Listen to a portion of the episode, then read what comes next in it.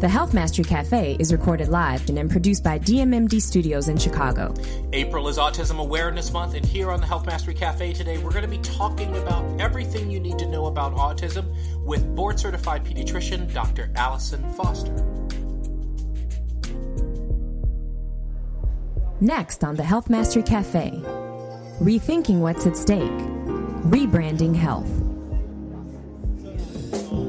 Because I'm happy. Clap along if you feel like a room without a roof. Because I'm happy. Clap along if you feel like happiness is the truth. Because I'm happy. Clap along if you know what happiness is to you. Because I'm happy. Welcome back to the Health Mastery Cafe. We've got a special show for you today.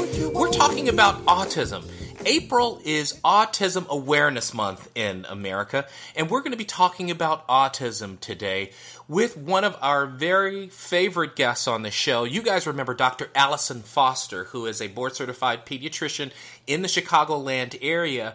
Uh, if if you remember our talk on childhood obesity, there's a very, very popular show. If you have not heard it, you want to go back to the site, find the obesity, the childhood obesity Uh, uh, podcast and listen to it in its entirety. She gave us a lot of great pointers about how we can prevent our kids from being obese, and it's a really important topic. Uh, no less important is this topic of autism. Doctor Allison Foster, thanks for joining us again here on the Health Mastery Cafe. Well, thanks, Doctor Dave. Great being with you again, and I'm looking forward to our discussion today. Yeah, you know...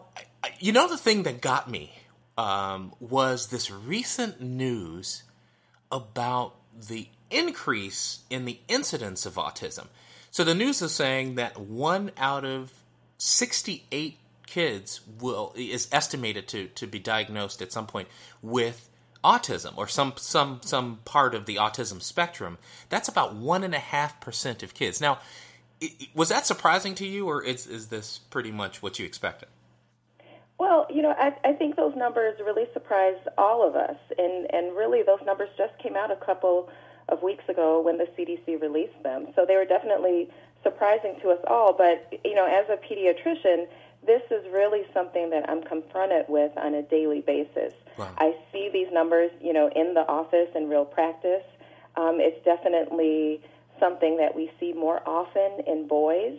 But it's a topic that comes up on a daily basis for me, and it's something that parents are already, you know, uh, in tune with and concerned about, and they come into the office with questions about this. Yeah, yeah. So so you're actually seeing it, and I want to get into that at some point uh, uh, b- before we finish our conversation, kind of some of the things that you get from the parents and that you see um, in the kids in your office. But the, the other thing about the statistics was just in a two-year period, there seemed to have been a thirty percent increase in autism. Now, that sounds a bit off to me. thirty percent increase in autism.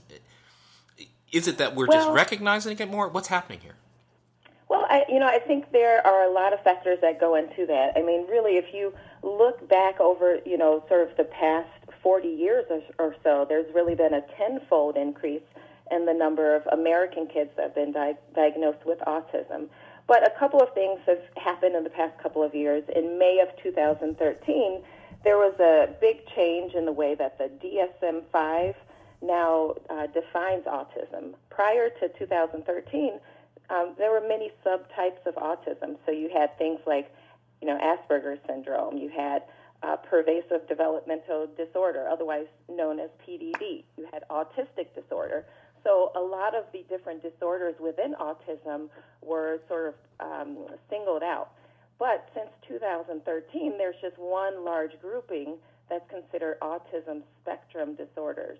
So you definitely have more um, children and, you know, adults who are now grouped under that umbrella term. Oh, so that yeah. so that makes a little bit more sense. So so now the new diagnostic criteria have changed, and we're lumping a bunch of you know, more, more kids together that were that had their own separate diagnoses, and so that's part of the reason.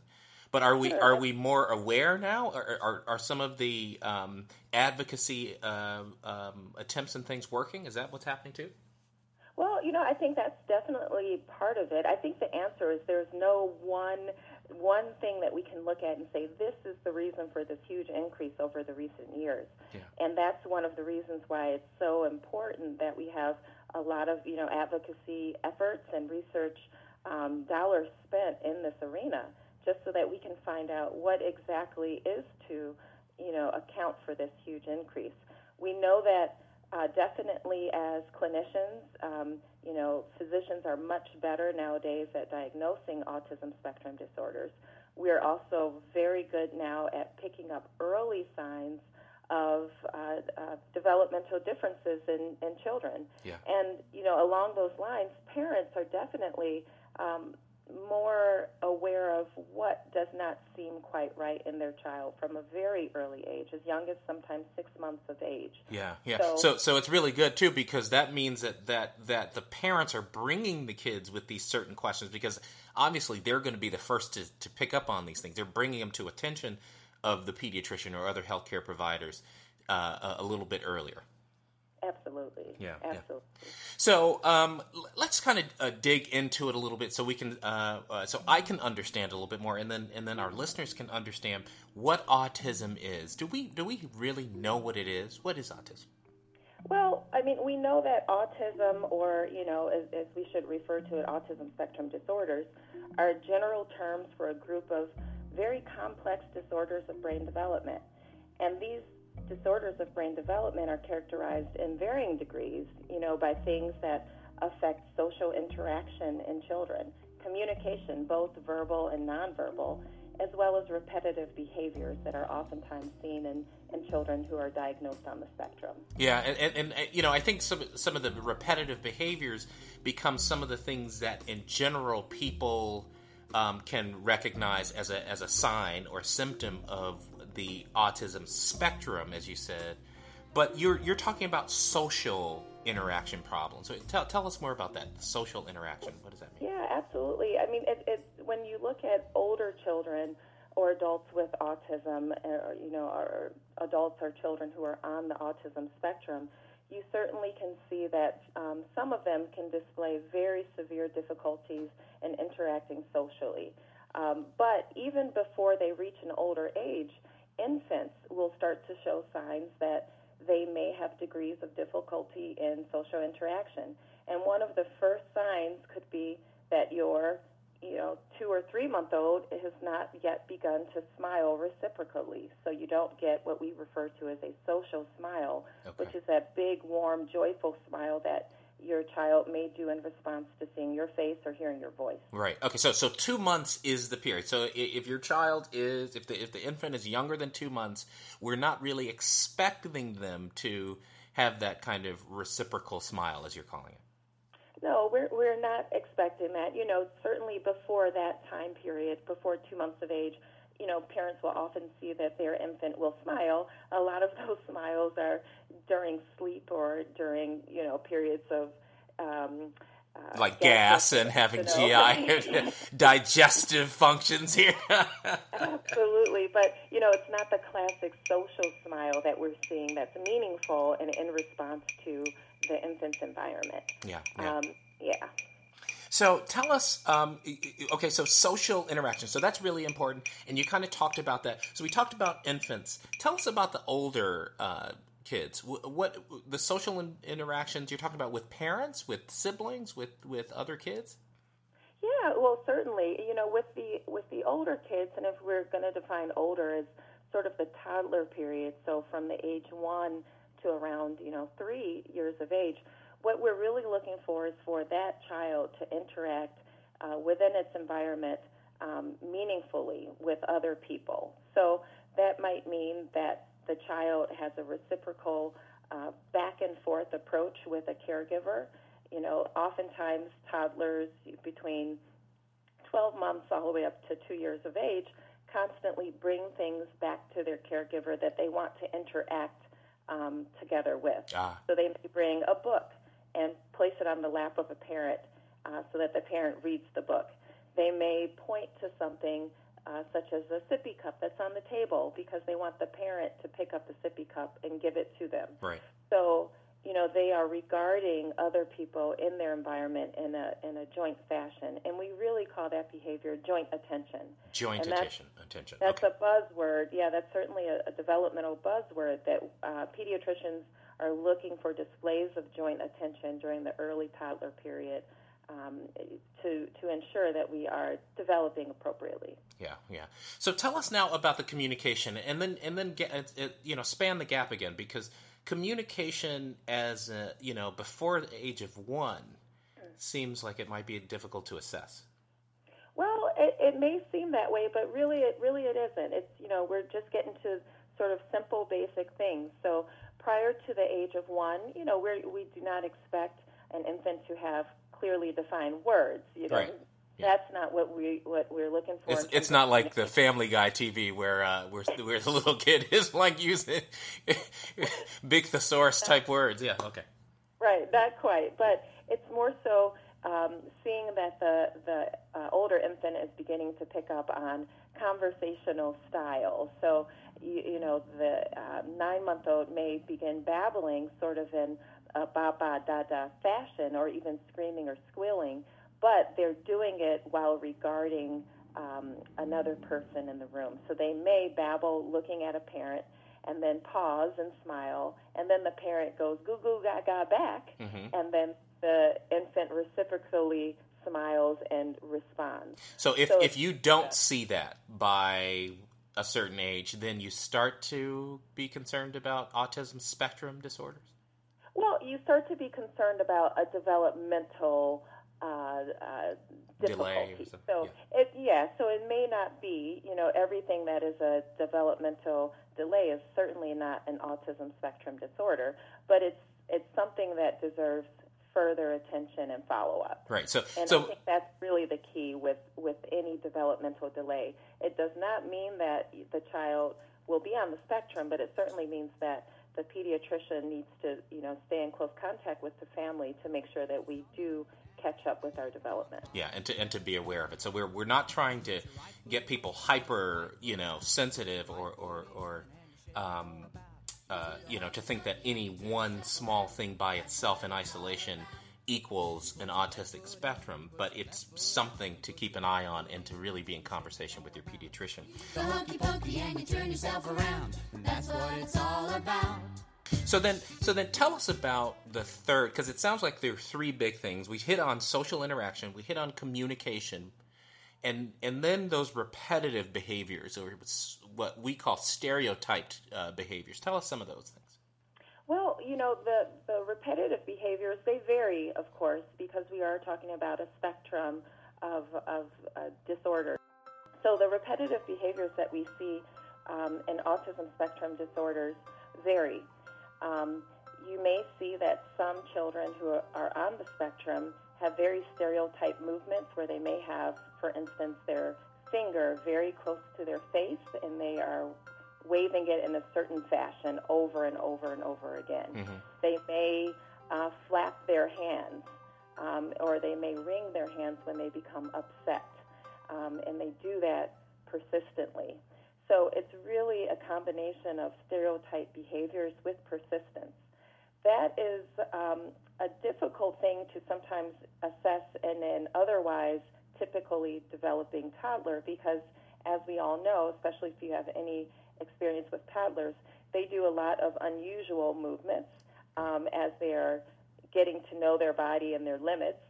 Uh, so some activities that they do, or behaviors, or st- what even may appear to be stereotype movements could be normal. Yeah. But in this day and age, it's very easy. Most of us have cell phones or some way to video record um, events, and that's something that you can easily, you know, snap a quick video of and bring it into your pediatrician. Oh, that's to, uh, a great, that's a great point. So, so, you know, I mean, one of the points that you're making, I guess, up to this point is if you've got questions, really, you should be having discussion with your pediatrician. You really should be, you know, in anything that bothers you, don't try to make a diagnosis and, and, and, and, you know, give your kid a diagnosis.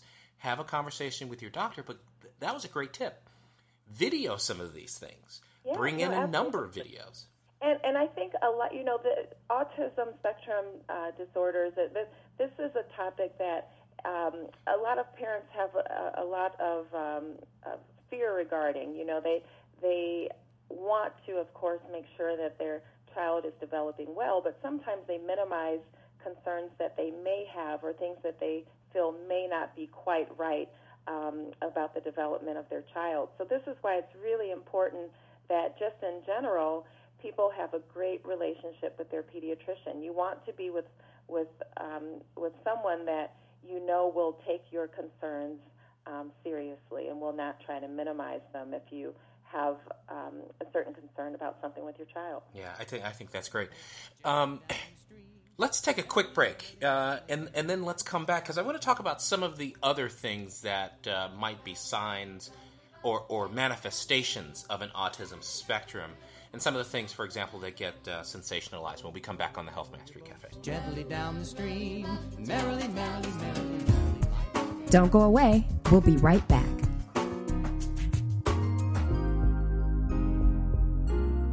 Follow us on Facebook and Twitter at D Montgomery M D. Rethink your health. Stay informed at D Montgomery M D on Facebook and Twitter. Reach your target market with advertising on the show. Email us at info at dave montgomery m d dot com. Promote your company, product, or service. Email info at dave montgomery m d dot com. Type advertised in the subject line. We're back on the Health Mastery Cafe. I'm talking with Doctor Allison Foster, a board-certified pediatrician and one of our contributors here on the Health Mastery Cafe. We're talking about autism. April is Autism Awareness Month, and we're talking about really kind of getting into what autism is so that we can all have a better understanding of what it is. And if we need to go and talk to our pediatricians or other specialists about our children or children in our family, Uh, then, then we know what to go with. We know that we're armed with the right information and the right questions to ask. So, you know, what where we left off before the uh, break, Doctor Foster, was um, wanting to kind of talk about some of the um, manifestations that probably are rare in, in the autism spectrum that get sort of, uh, you know, more attention than others. For example, these unusual abilities, memory uh, abilities, um you know, math, you know, mathematic kind of unusual abilities. Can, can you comment on that at all? Oh, certainly. You know, I, I think that a lot of those sort of unusual abilities, or the, the feeling that um, if you are on the autism spectrum disorder, then you are at the level of a savant in certain areas, you know, regarding the arts and, and, um, and math and science. That's just not quite the case, you know, and it certainly... Um, each individual on the autism spectrum is very unique and has different abilities um, from another person who's on the spectrum. But we do know that, you know, about forty percent of uh, people who are on the autism spectrum have average to above average intelligence. We know that... Um, how, how many percent? You said... forty. forty percent, forty percent have average or above average. Okay. Yeah, I mean, you know, keep in keep in mind, it's such a such a wide range. There are not no two individuals with autism who are alike. So, you know, you have forty percent who have average or above average intelligence, and then you can have others who have significant disability and are unable to live independently. But certainly, yeah. many many individuals on the autism spectrum have an intense focus in a certain area. And that may be um, that they are very much into counting or in, uh, interested in numbers or cars, and they really spend a lot of time learning all that there is to know about cars, for example. So they can appear to master it. But if you were to uh, explore other areas and other topics, they may not have quite as, as much information on it. So it's more related to the fact that they are intensely focused in one area or one subject, not necessarily that they are all gifted savants yeah. Um, yeah. that excel in math and science and arts.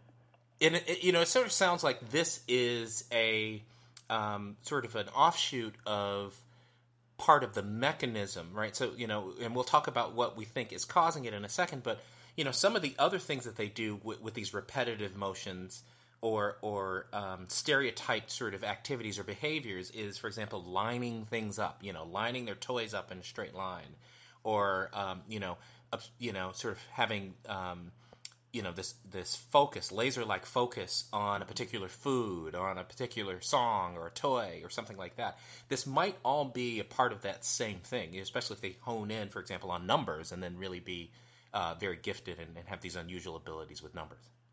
Oh, yes, absolutely. And and this is also something that can then be used in their favor in terms of um, uh, de- uh, behavioral therapy.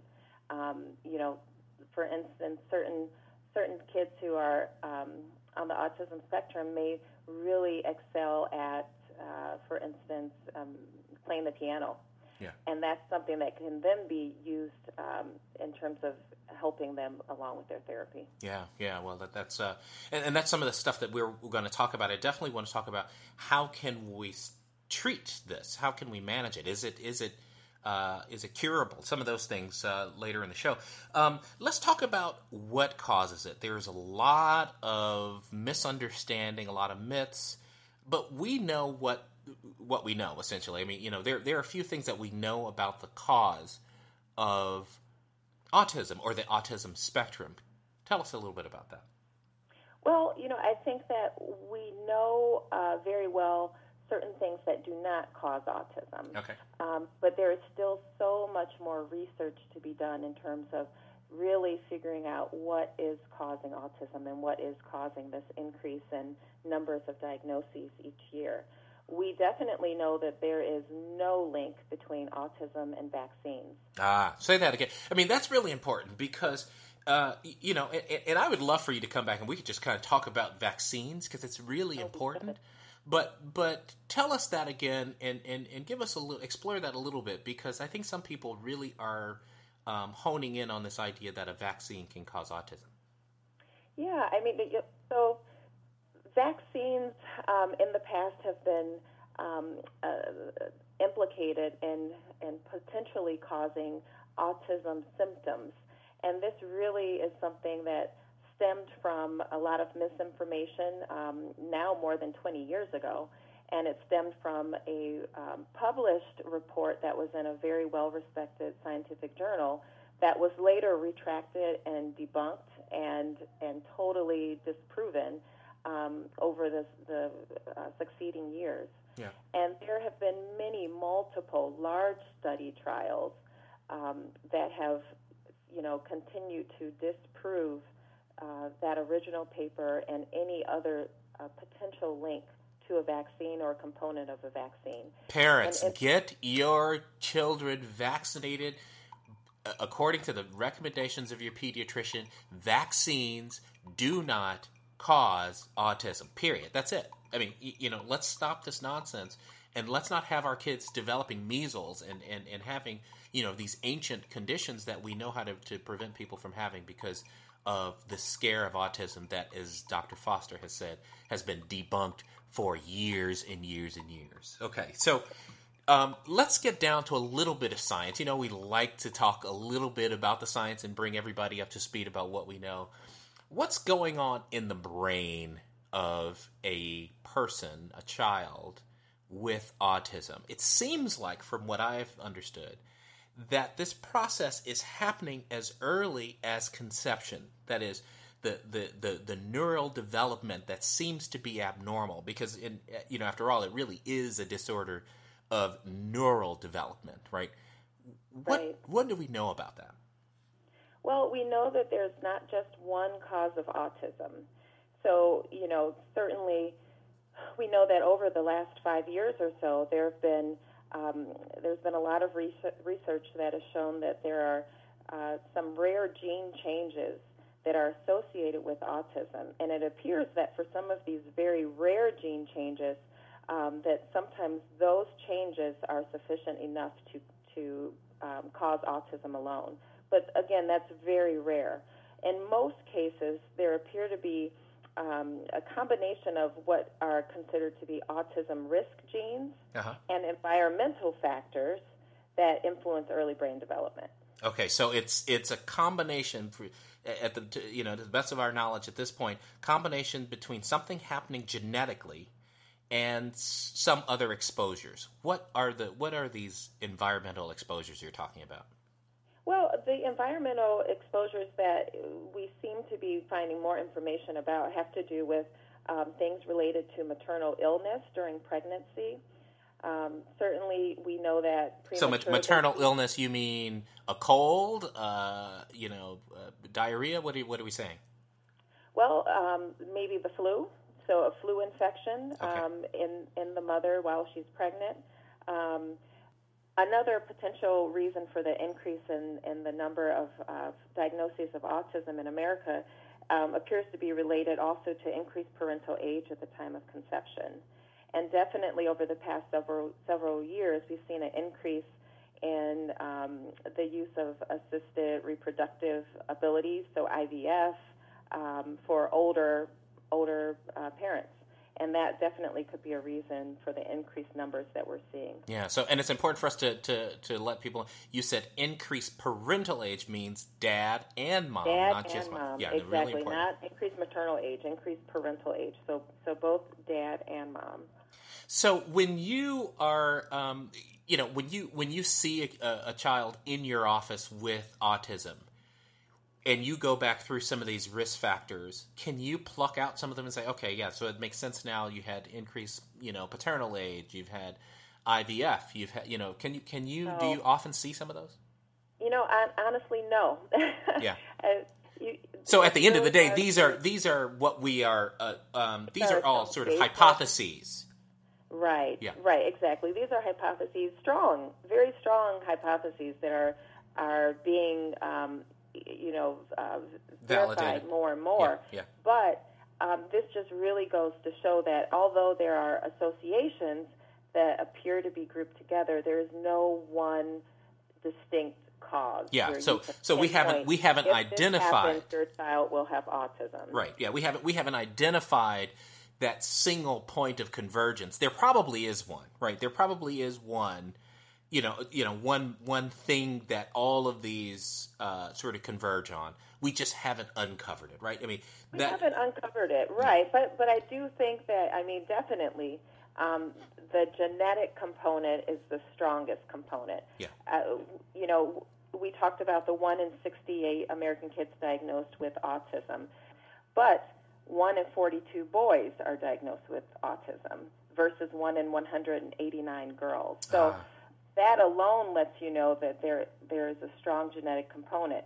If you have a twin, if you're looking at identical twins, if one twin is diagnosed with autism, the other twin has a ninety percent risk of autism. Wow, ninety. ninety, nine zero, ninety percent risk. And we're talking about identical twins, not fraternal twin, twins. Right. So and, and, and then just siblings, though. You were saying also siblings, right? You know, one sibling... We're not talking no. about twins. You, you could just yes. be siblings. Yeah, yeah.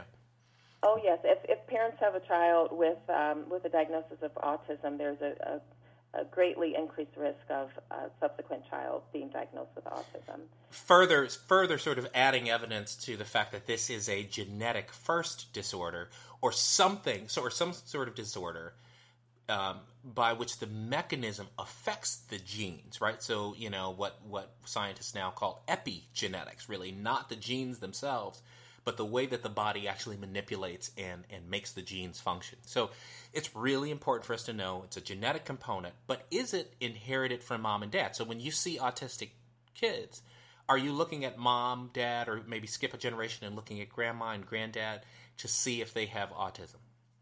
You know, we're certainly sitting down and, and just, you know, talking about family members, you know, uh, immediate as well as distant, who may have unusual behaviors, or, you know, you may um, you may find that, sure, um, you know, Uncle Bob um, wasn't really able to live on his own and, and stayed with Grandma and um, was really into his stamp collection, you know. So maybe at, when Uncle Bob was younger, he was never diagnosed with autism, but you can, um, you know, sort of assume that he was he falls somewhere on the spectrum. Yeah. And we certainly know that there's there are regions within the United States where there are larger numbers of people on the spectrum.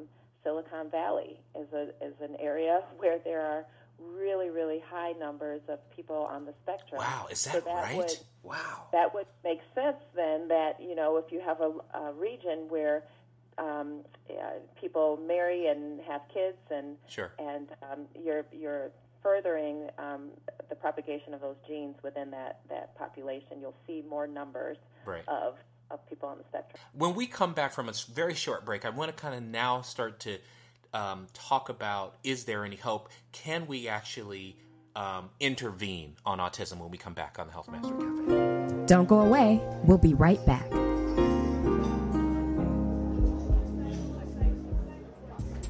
The information you seek, the inspiration you need. Let's explore that inspiration here on the Health Mastery Cafe. Tune in to the Health Mastery Cafe with Doctor Dave, Tuesdays at twelve p.m. on U B M Talk. Nothing like this has ever been done before. The Health Mastery Cafe. Because I'm happy. Clap along if you feel like a room without a roof.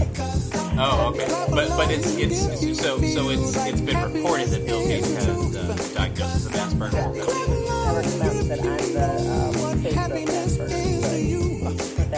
That's been rumored for quite some time, and, and he really explains all of the characteristics. Yeah. So, but but Asperger's is a part on the spectrum where you don't have some of the communication problems and the social interaction problems. Is that right? Or? Uh, well, no. Well, they, they still do to a certain degree, because really you have to have both to have that, you know, diagnosis. But oh, right, right, right, right, right. Very, right. very highly functioning and, and have, you know, normal to above average intelligence. So they're part of that forty percent. Um, um, but that, you know, they were previously, before it was all lumped together under an, an umbrella term, they were, that was the best diagnosis to get. Yeah. You know, As- Asperger's. Uh-huh. Right. Yeah. Well, that's very interesting. So we're back on the Health Master Cafe. I'm chatting with uh, Doctor Allison Foster, who is one of our special Uh, one of our favorite guests here on the Health Mastery Cafe. She's a board-certified pediatrician in Chicago, and we're exploring autism on uh, in April. April, as you know, in the nation, is Autism Awareness Month. We were just saying at the break uh, that um, there are some reports that that uh, Bill Gates, um, prob- you know, uh, arguably one of the, s- the smartest uh, uh, entrepreneurs in America. Um, and, uh, you know, certainly the richest uh, may have been diagnosed or, or may have the characteristics of, of Asperger's, which is a part of the spectrum of autism. Let's do this, Doctor Foster. Let's start to talk about intervention, because, you know, what I'm seeing a lot now is that people are saying, get to your care providers, get to your pediatricians, get to your doctors early. Why are we saying early? Yeah, well, we're saying early because we know without a doubt that the earliest intervention possible will really uh, provide the best outcomes for, for these kids who are diagnosed on the spectrum. And a lot of that has to do with the developing brain. You know, the the brain is still developing so rapidly in those toddler years that if we can really diagnose it and get the parents and family on board with, with, with the diagnosis and begin some treatment, these kids will have the best outcomes possible for them. Wow, yeah, so it's really important. Be paying attention to all of these things and get to your physicians early. Really important point. If you've got things that you aren't quite sure of, we're saying let's use modern technology. Let's use your mobile devices. Take a picture of it. Uh, uh, uh, t- take some video footage. Do it multiple times so that you can have that available for your care provider, for your pediatrician when you go see them. I think these are all great. Let's talk about the you know some of the early interventions. Now, are you are you referring kids on to mental health specialists when you get the diagnosis, or do you do things uh, there in the office? Uh, no, well, we are not referring them to mental health specialists. We're usually, um, you know, you have to keep in mind just at, at the initial time of, of maybe noticing that there is a, a, a developmental difficulty with a child that um, it may not be autism. It may be um, simply a delay in speech. There is certainly um, there are a lot of speech delays in children, and um, not all of those children are then later diagnosed with autism. Okay. Um, and and likewise, there are a lot of children who may show some delays in some of the social-emotional development, and they don't later go on to develop or to be diagnosed with autism. So I certainly don't want Um, parents to be scared or to be panicked if their child is uh, displaying some delays. Most kids um, will appear at some point or another to have a delay in some area of development, whether it's for just a few weeks to uh, you know several months, and most um, then you know catch back up and are not uh, diagnosed with autism. Right. So don't freak out if your if your kids aren't perfectly adhering to the you know the chart that you put up on the wall. Uh, you know, talk to your care providers before you start to you know give your own child a diagnosis of an autism spectrum disorder. So that's really important information. Exactly. But you know, for for the kids who are Um, diagnosed on the spectrum, you have to keep in mind each child with autism is very, very unique. And so each autism intervention plan should be tailored to address their specific needs. Um, intervention usually will involve some type of behavioral treatment. Sometimes it can involve medicine if you have um, children on the spectrum who may have very violent uh, uh, tantrums, which is You know, it, it's, it's something else I would love to touch on, because in the media, um, people, adults as well as kids on the spectrum, have often been portrayed as very violent, dangerous um, individuals, which is simply just not true at yeah, all. Yeah, I've, I've seen that, yeah. So is that just a, a minority of the cases? Is that rare? Or?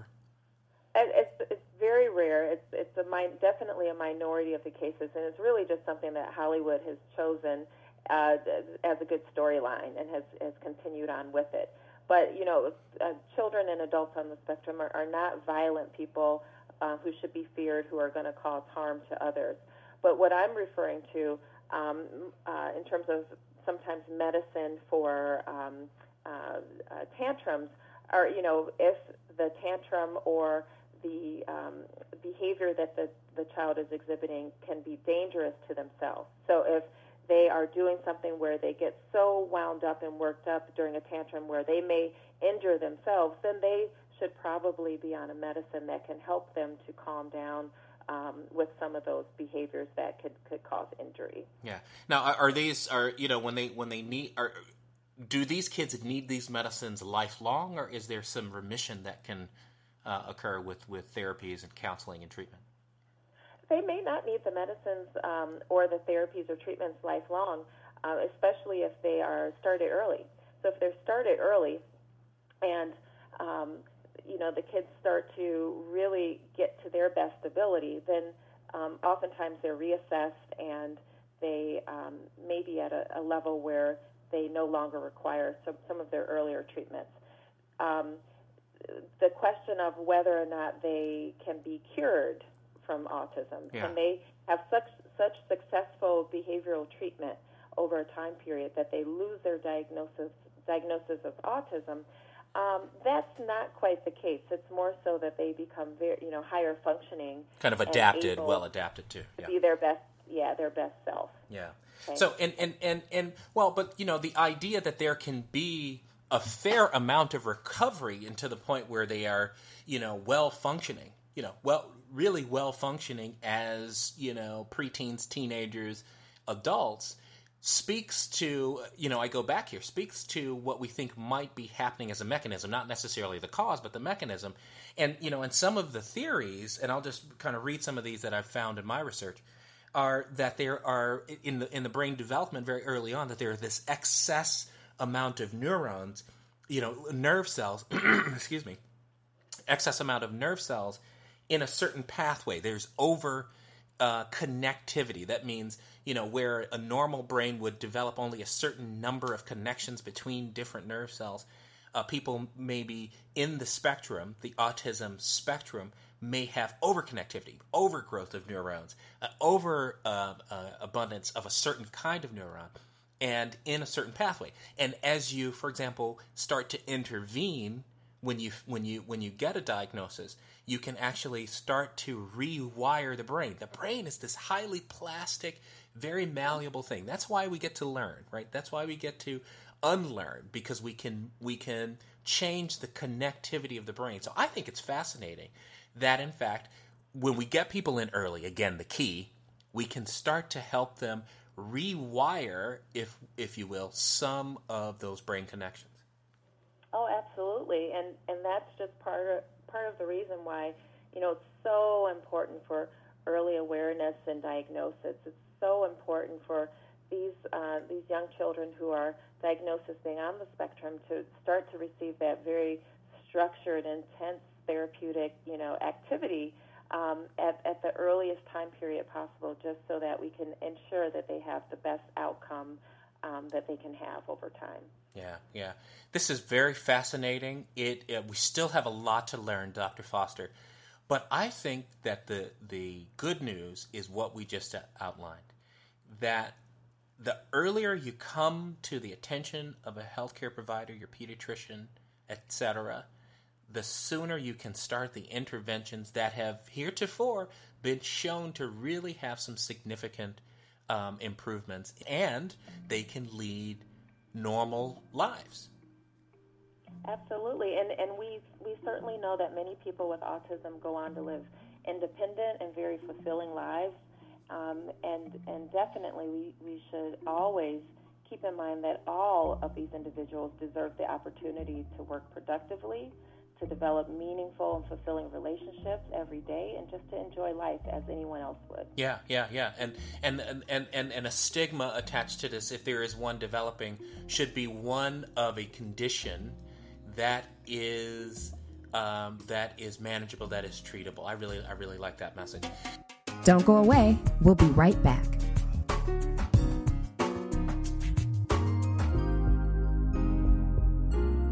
Follow us on Facebook and Twitter at D Montgomery M D. Rethink your health. Stay informed at D Montgomery M D on Facebook and Twitter. Uh, you know, let me let me ask you about your own personal uh, um, experience in the office, in the practice, um, particularly from a parental standpoint. Um, how are the parents? How what do you see of the parents when they come in with kids that may have these disorders? Yeah, certainly. So, the, and again, this is an everyday thing that I see in my practice. This is, um, you know, with uh, most of the visits that I conduct during the day with, with the children. The parents of the toddlers and parents of infants who come in um, just for a routine well checkup oftentimes have a lot of questions about development. Um, they want to ensure that their child is developing typically. They want to um, make sure that, you know, things that they may have noticed in their child um, uh, is normal. They want reassurance.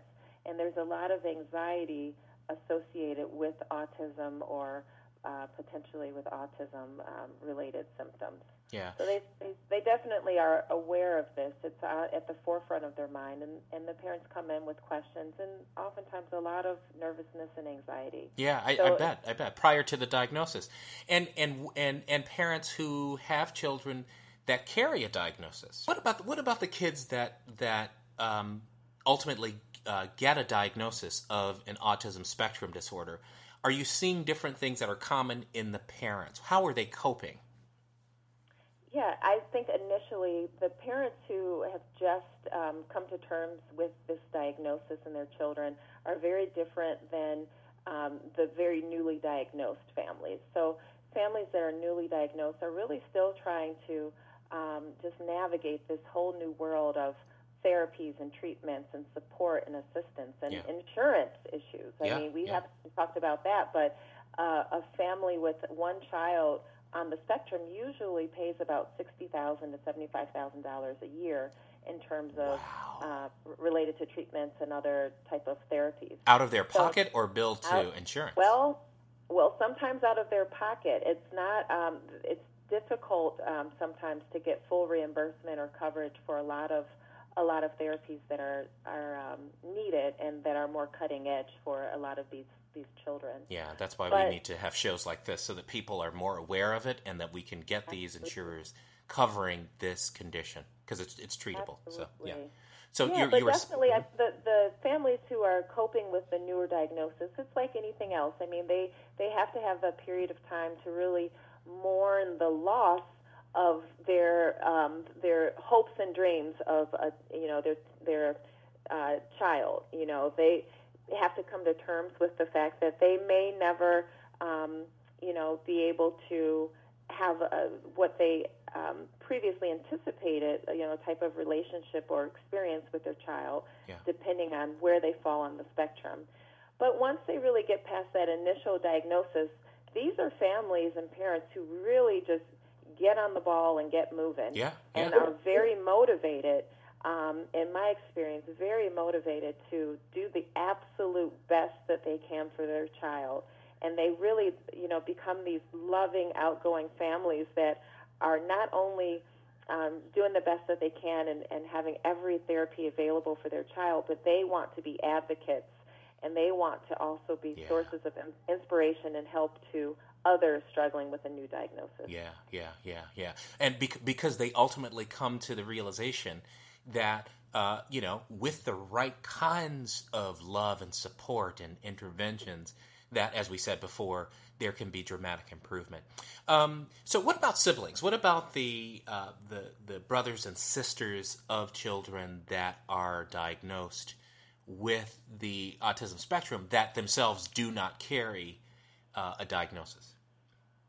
Yeah, those um, those children usually have a really, really, really awesome relationship with their sibling who is on the spectrum. And it's oftentimes one of uh, of protection and love. Yeah. So definitely, you know, um, the you know sometimes children who are on the spectrum who are very Um, affected in terms of their, their communication may have a sibling that speaks for them or that right, right. Um, will anticipate their needs and will even, you know, tell us in the in the office, hey, Doctor Foster, you know, um, Jimmy likes this type of sticker. I know he does, so can I get that sticker for him? Oh, that's great. Yeah, yeah, yeah. You know, so definitely that. And you have to keep in mind, you know, children who are young at the time of diagnosis, if they have a sibling, in terms of the siblings' um, response to them, this is who they know. This yeah, is that's normal. Brother. Yeah, that's that's that's this is that's, how they've always been. This that's is right. typical yeah, in their right, home. Right. So, so there's no difference in how they view them or love them, and they have you know just um, the same close, loving relationship as any other uh, sibling uh, family. I love that. I mean, you know, again, we're tearing down stereotypes and stigma, right? I mean, there is no difference between the love. Uh, in a family, it, no matter who, what level it is, whether it's the parent or the or the sibling, um, and any other any child with uh, a diagnosis on the autism spectrum, compared to any right. other child, I mean, it's the same life, the same kind of love, the same kind of experience for them. Right, but you know, Dave, one thing I, I will say, I I just absolutely have have really enjoyed and loved seeing some of the families that um, have really gotten you know uh, rolled up their sleeves and kind of. Um, gotten into this whole arena of, of the therapies and treatments and seeking out um, opportunities for the, for their children um, to improve. And watching them over time and seeing these kids initially in the office where we may have some very difficult exams, you know, a very difficult uh, two-year visit where the, the child maybe is really refusing um, to to cooperate with any part of what I'm trying to do with them while I try to listen to their heart or check their ears. Right. And then I see them back a couple of years later, and it, it's a very um, a very different picture. They found ways to cope with uh, things that they may not enjoy. Dave, are you hearing the baby in the background? Yeah, that's okay. It's good. It's good. It's good. Oh, okay. We want people to know that you're a normal person, too. So. Okay.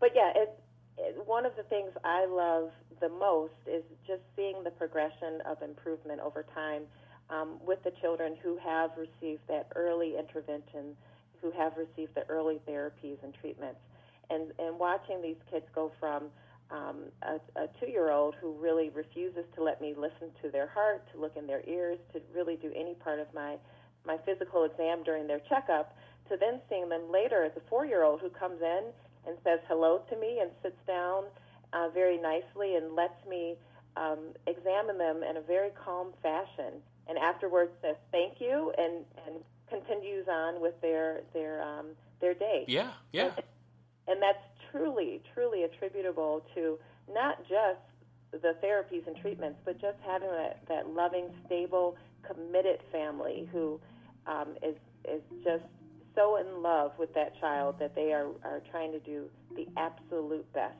that they can in terms of of, uh, of therapies for them. It's wonderful. Yeah, I think that is so great. And thank you, Doctor Foster. I hear your own uh, uh, uh, babies in the background, so we know that you've got to, you know, uh, attend to your family.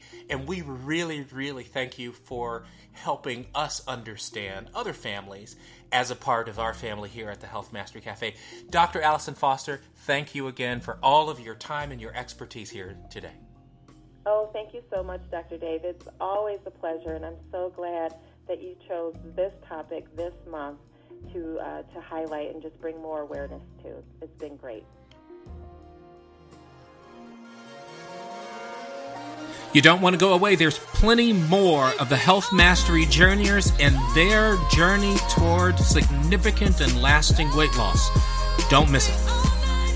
The information you seek, the inspiration you need. Let's explore that inspiration here on the Health Mastery Cafe.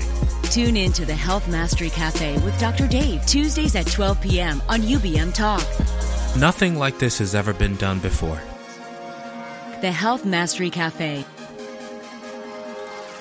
The difference between where you are and where you see yourself. Let's tune in to Doctor Dave with the Health Mastery Journeyers.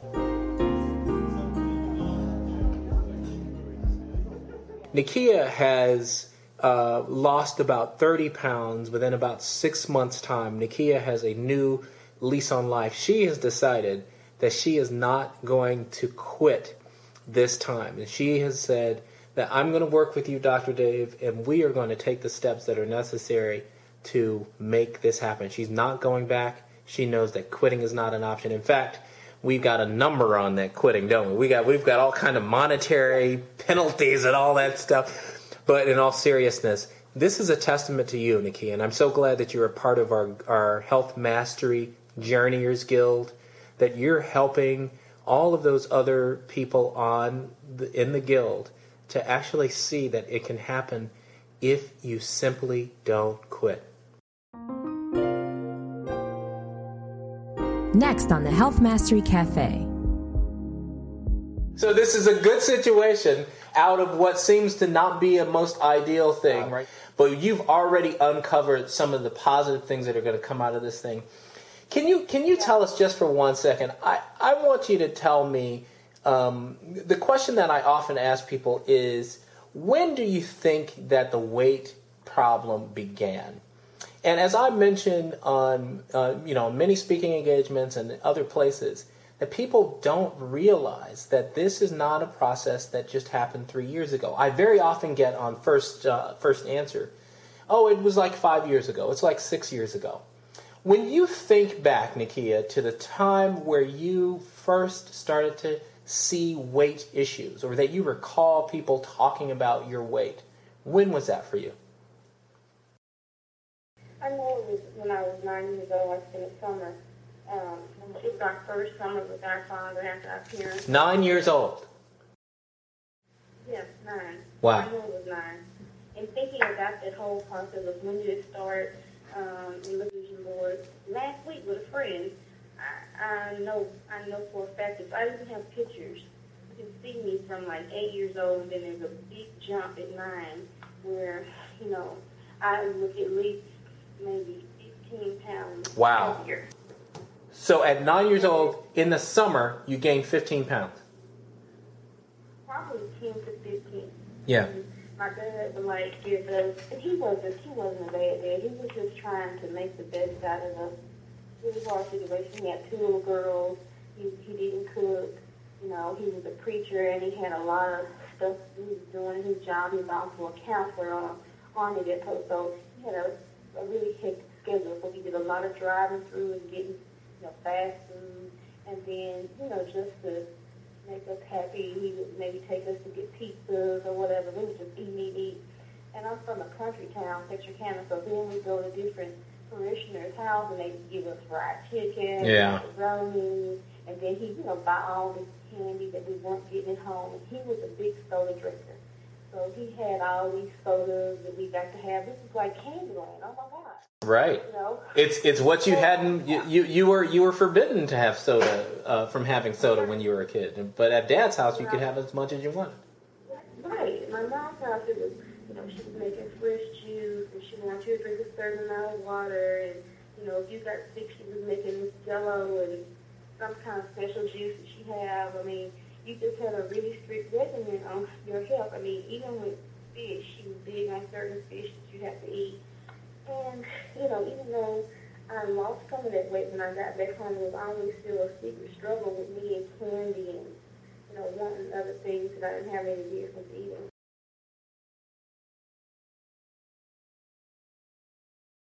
And, you know, being from the South, that's readily available.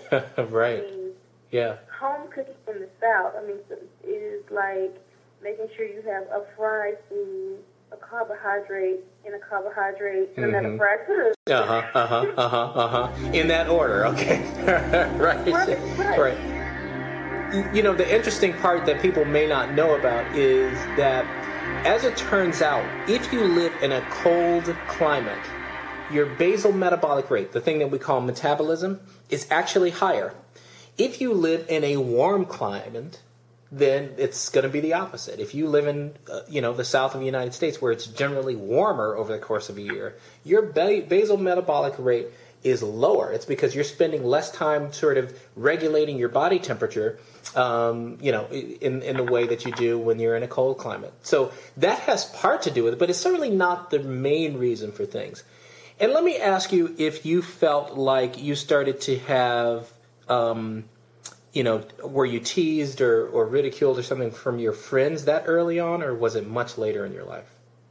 Mm, I have, um, you know, leukemia, so there was a little teasing, but she and I were so close that if anybody even looked like they were going to tease me, she probably would beat them up. So she protected you from that for a life. So that that didn't have anything to do with it. Mm-mm, it didn't. Yeah. And I was real likable. I had a lot of friends. And so my friends never really mentioned my weight. And even my, my parents were the ones that began to really get concerned because I got really sick at fifteen and almost died. So they they they really, you know, at fifteen, their thought process of my weight changed. They began to say something other people didn't, my family didn't. What, what happened at age fifteen where you almost died? Do you remember what was going on?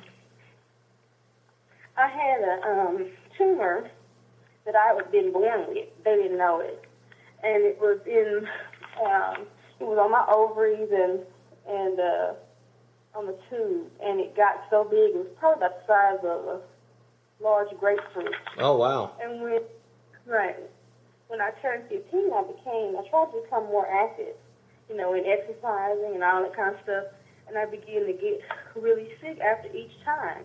My mother was taking me to different doctors and all this kind of stuff. I don't, we, we never really figured out why, you know, activity would make me sick. But anyway, to make a long story short, it burst and poisoned me. Oh, wow. Yeah. Well. But they put it in time.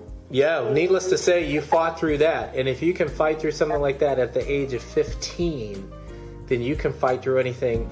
I really appreciate you coming on the Health Mastery Cafe with us. We're going to be coming back to you and talking to you a little bit more. I want the rest of everyone who's listening, I want the people out there that are listening um, to follow you and to get to know what's happening in your life as you continue through the rest of the summer. We'll touch base, and then at the end of the year to see just how well you're doing, okay? Yeah, I'm so excited. I'm leaving now to go on my new walk, so. All right. Okay. All right, take care.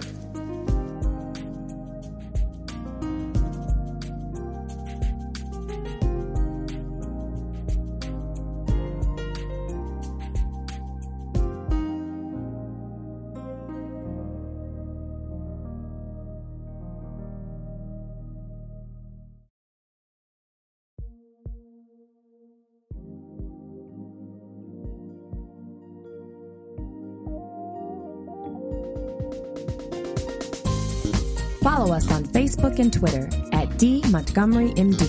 Rethink your health. Stay informed at D Montgomery M D on Facebook and Twitter.